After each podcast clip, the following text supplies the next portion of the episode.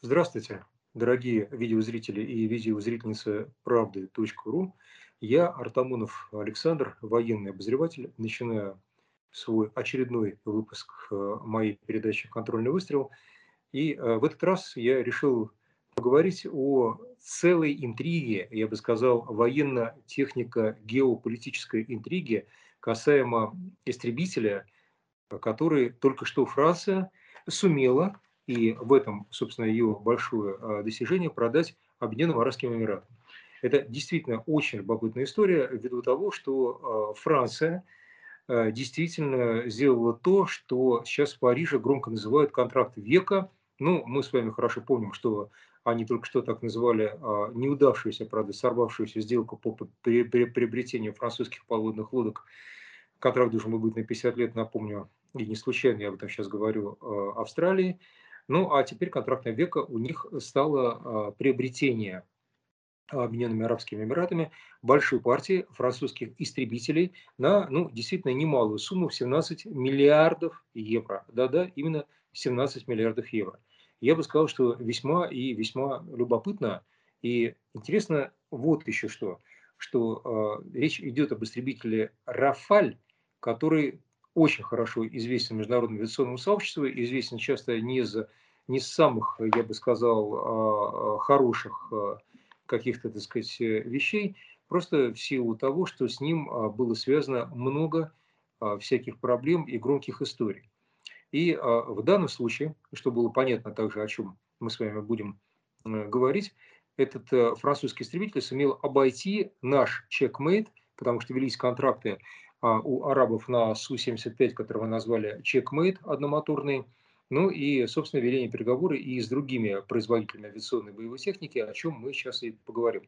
Это действительно любопытно со всех сторон. Ну, прежде всего, давайте посмотрим на формальную сторону сделки.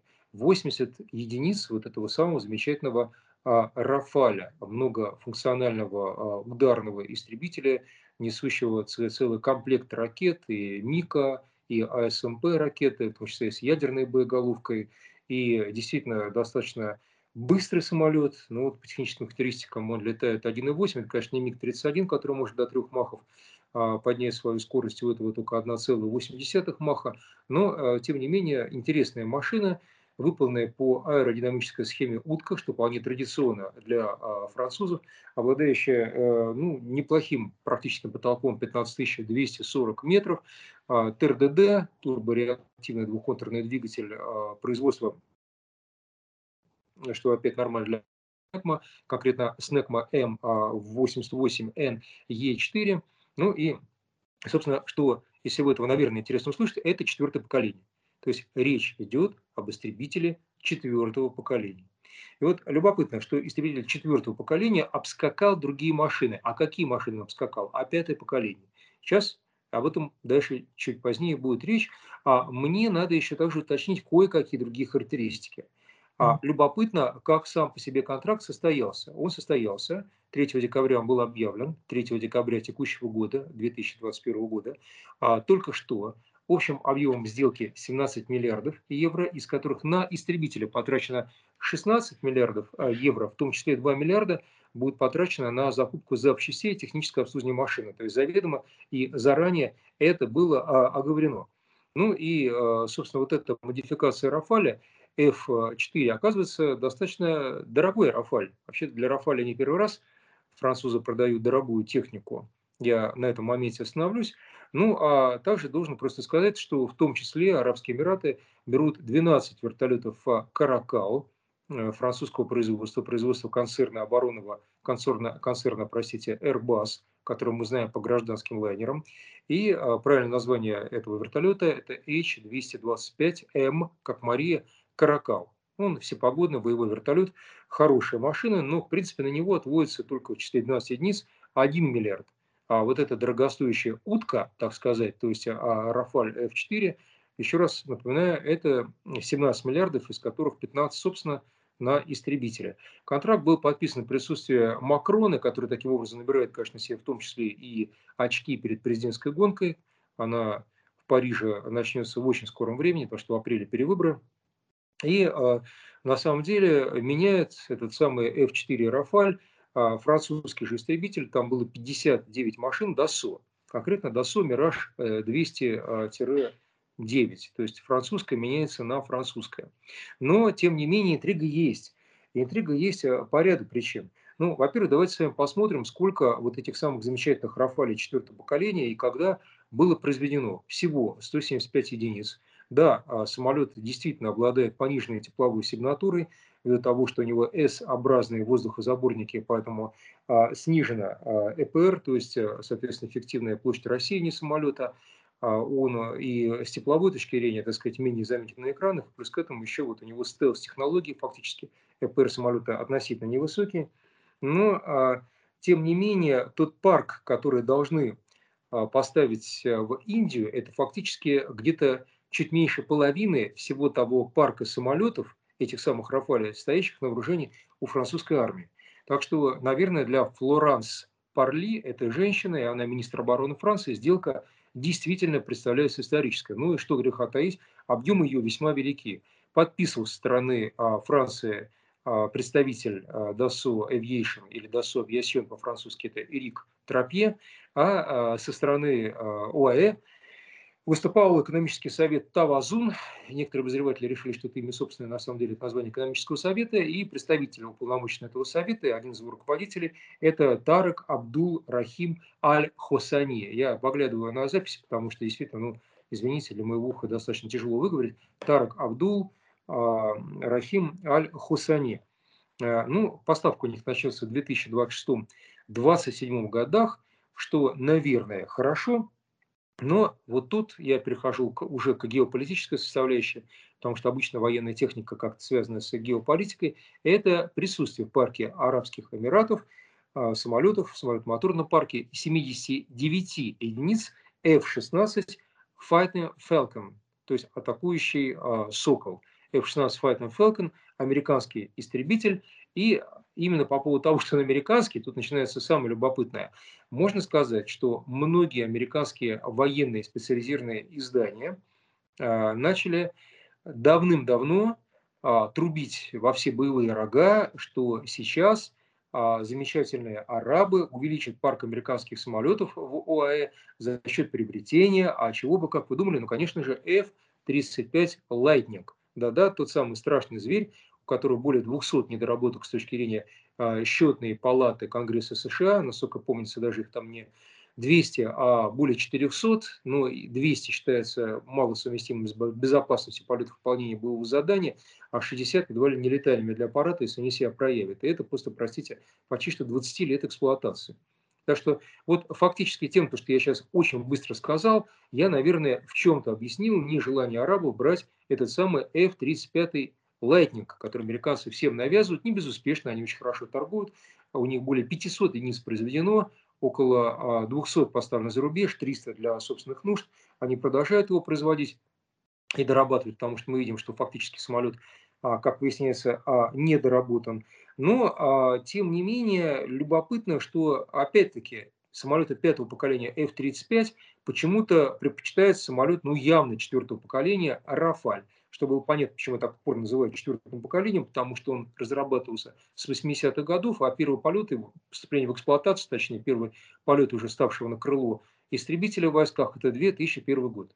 Простите, 20 лет назад. То есть, если требовать от этого самолета, что он был 5-м поколением, ну, просто прямо-таки даже и невозможно.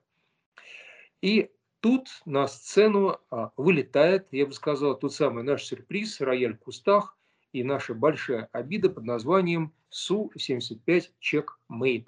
Су-75 Checkmate, который был продемонстрирован на всех салонах, в том числе в Абу-Даби, который является одномоторным истребителем 5-го поколения, очень дешевым. Сейчас на цене мы остановимся для, естественно, машин этого класса легким, но абсолютно 5-го поколения, потому что у него ряд характеристик самолета 5-го поколения. Ну, хотя бы подбородковый воздухозаборник, естественно, сниженная ЭПР, ничуть не хуже, чем у Рафали снижена, то есть эффективная площадь рассеивания, то есть это и есть стелс-технология, V-образное оперение, ну, естественно, так сказать, бортовое радиоэлектронное оборудование этого класса с полным перекрытием задней и передней полусфер при отслеживании возможных пусков по истребителю различного, так сказать, вооружения, то есть ракет, возможно, использование лазеров, и прочее, прочее. Кстати, Рафаль этим также снабжен, производство фирмы Талис. И казалось бы, что из этого? Да, Рафаль снабжен. Вот то, что я вам пообещал, давайте остановимся на цене. Любопытно. Если вы возьмете официальные характеристики Рафаля, вы выясните, то, что он продается по цене от 80 до 125 миллионов долларов. Это любопытно. Почему? Потому что тогда, когда французы несколько лет назад объявили об очередной сделке века, то ряд индийских изданий квалифицировал это дело как очередную аферу века или аферу века. Имеется в виду, что, наверное, был какой-то подкуп. Я говорю в сослагательном наклонении, я свечку не держал, не знаю, но тем не менее тогда цена машины где-то должна была составить 240 миллионов долларов за одну единицу. 240 миллионов никак не 85 и не 124. А теперь, если вы разложите те самые 14, точнее 15 миллиардов евро, о которых я вам говорил, и поделите на 80 машин, то вы где-то придете к цене, ну, весьма-весьма высокая. 175 миллионов евро, не долларов, за один самолет. То есть, получается, они торговали индийцам за 240 миллионов долларов, и сделка сорвалась. Индийцы дезавуировали контракт, как, скорее всего, так сказать, контракт не совсем честный. И тут вот они впаривают, так сказать, в ОАЭ за 175 миллионов евро одна штука. То есть, ну, приблизительно где-то 200 миллионов долларов. И в то же самое время давайте сравним с ценой нашего чекмейта, который выше поколению, на целое поколение, и дешевле, потому что там один двигатель. И выясняется, что цена нашего чекмейта составляет 35 миллионов долларов. То есть, удивительно, 35 миллионов долларов, то есть это где-то, ну сколько, считаете сами, 31-32 миллиона евро, а тут 175 миллионов евро. И ничего, Арабские Эмираты говорят, мы берем. Ну, удивительно. Как минимум удивительно. Ну что ж, может быть, аргумент стоял в том, что мы только показали свой чекмейт, а когда мы его реально сделаем в металле в серии, ну, уже существует в металле, но пока прототип, это, дескать, еще вилами на воде писано. А нет, совсем вилами не на воде писано. В 2023 году мы собираемся его довести до серийного производства. А я напомню еще раз, что Рафали должны были поставляться в 26-м, должны поставляться в 27-м годах, согласно контракту, который был подписан Трапье и вот этим замечательным Тараком Абдулом Рахимом Аль-Хосани. По цене, которую я обозначил, получается, и ряд военных международных обозревателей уже ехидное дело отметил, в том числе даже самых крупных агентств, не будем их называть и тыкать в них пальчиком, что теперь цена не является, ну, вроде бы самым весомым и важным аргументом. Ну, удивительно. То есть, получается, вы задешево продаете хорошие вещи, а у вас ее не берут, и говорят, цена не аргумент. Ну, возможно, не аргумент для Арабских Эмиратов. Арабы, вообще-то, люди удивительные, потому что они покупают в том числе танки Леклерк французские, самый дорогой танк в мире, который боец, по-моему, где-либо использовать, потому что этот танк, ну, откровенно говоря, золото стоит. Ну, да, он очень сильно эффективный, и пока еще мало чем уступает нашим танкам, я имею в виду Т-90, фактически однопартник с ним, но все-таки похуже Арматы. А стоит он, получается, весьма и весьма заоблачных денег. Просто столько же приблизительно, сколько F-35, самый дорогой истребитель, на этот раз уже американского производства. Естественно, Леклерк – это французский танк. То есть это гамма, как говорится, премиум-класса. То есть самое-самое дорогое, что есть в области вооружения. Ну и зачем нужен истребитель, тем более в эпоху беспилотников, который стоит как бриллиант, какой-то, так сказать, ограненный алмаз, и который даже страшно пускать в бой. Ну, может быть, потому что это Арабские Эмираты. И тут встает вопрос. Хорошо, вы не хотите чекмейт, который дешевый, просто ширпотреб, однако летает и убивает совершенно замечательно. Вы не хотите F-35, и американцы вам вылавливают руки, а имейте в виду, что некоторые американские издания, весьма близкие к Белому дому, к Пентагону, заявляют, что консультация продолжается, американцы не сдаются, они флаг не спускают. То есть, может быть, несмотря на анонсированный контракт, этот французский очередной исторический документ и сделка века постигнет та же самая судьба, что и AUKUS, то есть вот та самая сделка, когда Австралия не взяла французские подлодки. Я не хиничаю, я просто говорю, что мало ли что возможно, когда Вашингтон берется за дело, засуча рукава. Не знаю. Но, тем не менее, берут на сегодня. Мы играем теми картами, которые у нас есть. Не F-35 Lightning, не дешевый, но очень эффективный чекмейт наш, 75-ю машину сухого, а берут зачем-то французов. И вот тут чуть-чуть вскрывается истина, что Арабские Эмираты думают о том, как противостоять Ирану. Да-да, и фактически есть такая мысль, что берут этот истребитель, потому что предстоит по-своему противостоять Ирану. Ну и что из этого? А то, дорогие мои, что получается, мир опять разделяется, ну, как бы на полярные зоны.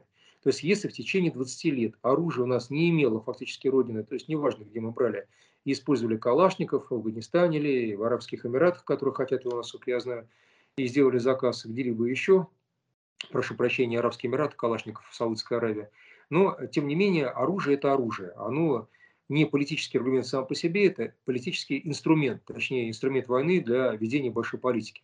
А тут выясняется, что если будем воевать против Ирана, то брать чекмейт мы не будем, а F-35 мы, естественно, брать не хотим, потому что он сырой, недоработанный, и с ним все ясно. То есть у нас опять, как в эпоху холодной войны, начинается разграничение по зонам влияния в области военной экономики. Есть Штаты и их зона охвата, есть Россия и ее зона охвата. И это действительно любопытно. Еще один любопытный момент, что французы, получается, выбрали свою партию. То есть они, как, естественно, страна НАТО, в данном случае вооружают Арабские Эмираты. Ну, здесь ни при чем прямая логика столкновения НАТО с кем-то ни было в районе Арабских Эмиратов, там не с кем сталкиваться. Но, тем не менее, вот Иран, конечно же, враждебно отнесется к тому, что Арабские Эмираты, проведя переговоры с Ростехом, фактически всячески обхаживая нашего слюсаря, неожиданно берут то, что они брать вроде бы как и не собирались. Потому что шли статьи, в том числе было мнение высказано некоторыми нашими руководителями, что вот чекмейт все-таки будет взят Арабскими Эмиратами. И неожиданный такой, так сказать, вот ход конем берут не американский, не российский, а французский. То есть в сухом остатке представляется, что вот этот самый французский истребитель является неким, ну, я бы сказал, всех устраивающим, по крайней мере, в ОАЭ, в их самом экономическом совете Тавазун, решением. То есть не нашим, не вашим, а где-то посередине что-то французское. Насколько такой истребитель может быть эффективен в современной войне? Конечно же, французы его модифицировали, конечно же, версия F4 – это уже доведенная версия. Конечно же, он принимал участие в ряде вооруженных конфликтов, в том числе в Афганистане, в Ливии. Заметьте, когда говорю вооруженных конфликтов, Афганистан и Ливия, там вроде бы с другой стороны не было никакого ВВС, то есть военно-воздушных сил у Афганистана не было против американо, франко и так далее контингента. Да и в Ливии не было. То есть когда теперь эти страны говорят, самолет принимал участие или там танк принимал участие, надо внимательно смотреть, принимал ли участие или он просто громил, простите за выражение, туземцев сверху из-под небесия. Но официально принимал. Да, то есть самолет вроде бы как проверенный, но параллельно все-таки не пятое поколение. И я недаром упомянул о беспилотниках, которые вроде бы не входят в поколение, но постоянно роем летают где-то рядом. То есть один такой золотой алмаз, такой сверх и супер истребитель столкнулся с роем беспилотников, и что, плакались, как говорил Салтыков-Щедрин, ваши денежки. Квитанцию, так сказать, вот выправили, так сказать, все подписали, а денежки тютю сплакались. Будет обидно. Ну, наверное, когда люди черпают нефть ведром прямо из-под песка, может быть, им не так обидно, как было бы обидно любой другой стране, которая деньги считает. И я прошу считать вот этот мой выпад не злобствованием, а элементарной констатацией факта. Потому что все-таки, конечно же, оружие должно быть простым, оно должно быть эффективным, и оно должно быть, простите, недорогим. Тогда это оружие. И можно пользоваться как именно оружием, однокоренное слово с орудие, то есть тем, что не откажет, что всегда под рукой, что хорошо стреляет или, по крайней мере, выполняет боевую работу, и что не стоит дорого, потому что это война. На войне убыль и живой силы, и боевой техники – это норма. Как бы не страшно это звучало. Ну, вот, собственно, что я вам хотел рассказать. Получается, что американцы утрачивают свою зону влияния, и ОАЭ хотят выйти из-под них. Параллельно, собственно, американцы утратили, но мы не смогли приобрести. И где-то включается логика холодной войны, мы к чему-то готовимся, может быть, в районе Ирана. А какой из этого можно было бы сделать конструктивный, созидательный вывод? А он, между прочим, простой и хороший. То есть мы скорее всего, сможем провести переговоры с Ираном и тот же самый чекмейт Ирану продать. И я думаю, что это будет хороший итог для нас.